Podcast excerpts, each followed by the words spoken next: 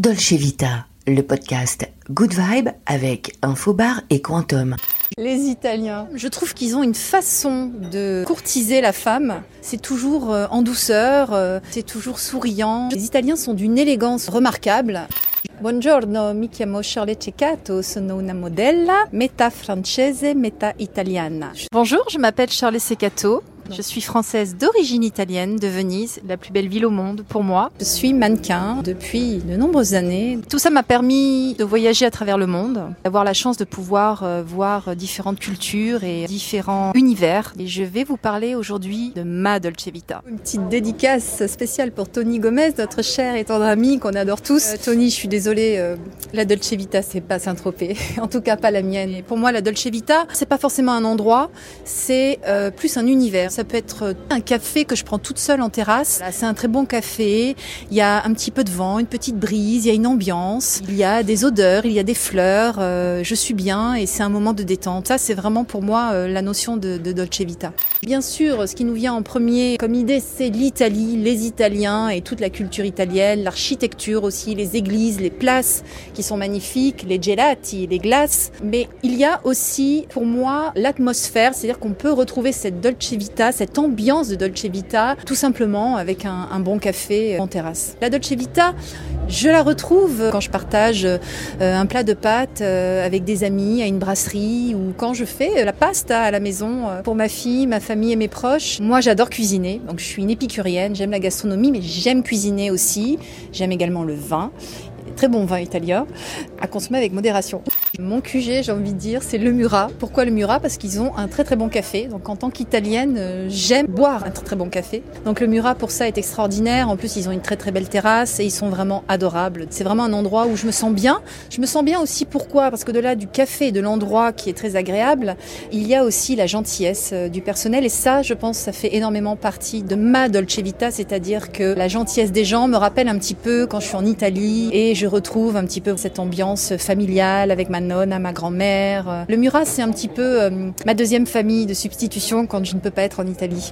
À Paris, il y a énormément de, très très bonnes tables pour pouvoir déguster de la gastronomie euh, italienne, hein, parce qu'on peut parler vraiment de gastronomie, même si les plats sont très simples. Par exemple, Non Solo Cucine, rue du Ranelagh dans le 16e, est une très bonne adresse pour les pizzas et les pâtes qui sont vraiment al dente. Si vous aimez les pâtes al dente, c'est délicieux. Il y a également le Strezza que j'adore. C'est une histoire de famille et toute l'équipe est vraiment adorable. Et alors si vous aimez le Bellini, c'est-à-dire la fraîche purée de pêche avec le prosecco, le champagne, là-bas pour moi c'est le meilleur.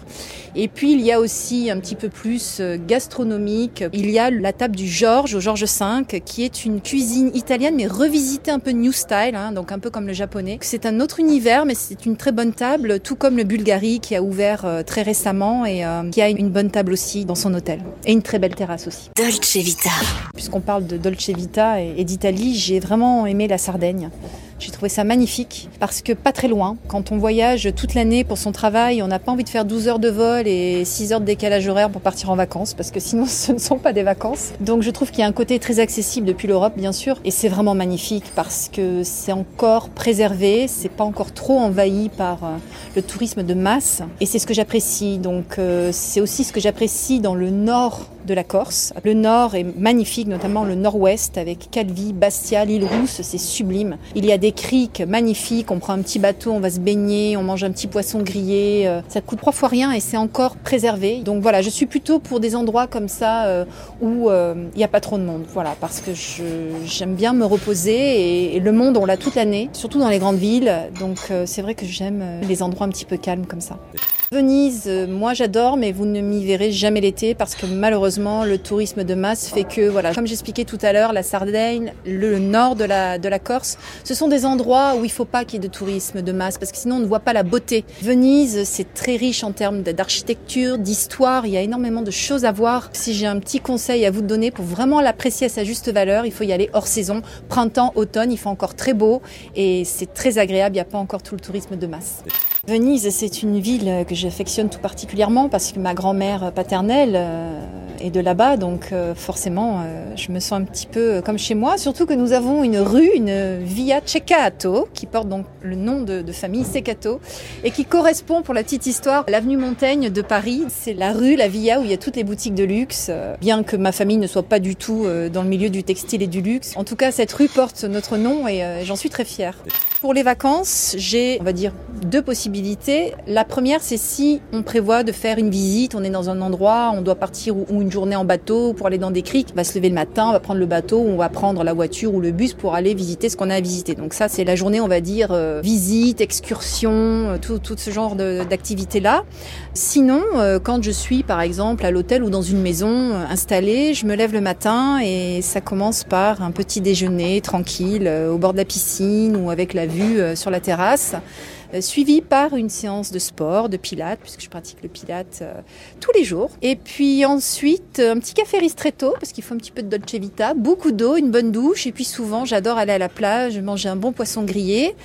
Et puis à partir de 16h, quand le soleil est un petit peu plus euh, sympa, euh, moins fort, euh, j'aime bien aller nager dans la mer et prendre un petit peu le soleil, à petite dose. Et puis effectivement, après, m'allonger sur le sable et lire mon livre et écouter les vagues, écouter la mer. J'aime beaucoup l'eau. L'eau est un élément qui m'apaise. Donc je peux rester par exemple une demi-heure, trois quarts d'heure, toute seule au bord de l'eau à regarder les vagues. Ça m'apaise, ça me fait du bien. C'est un petit peu mon réconfort.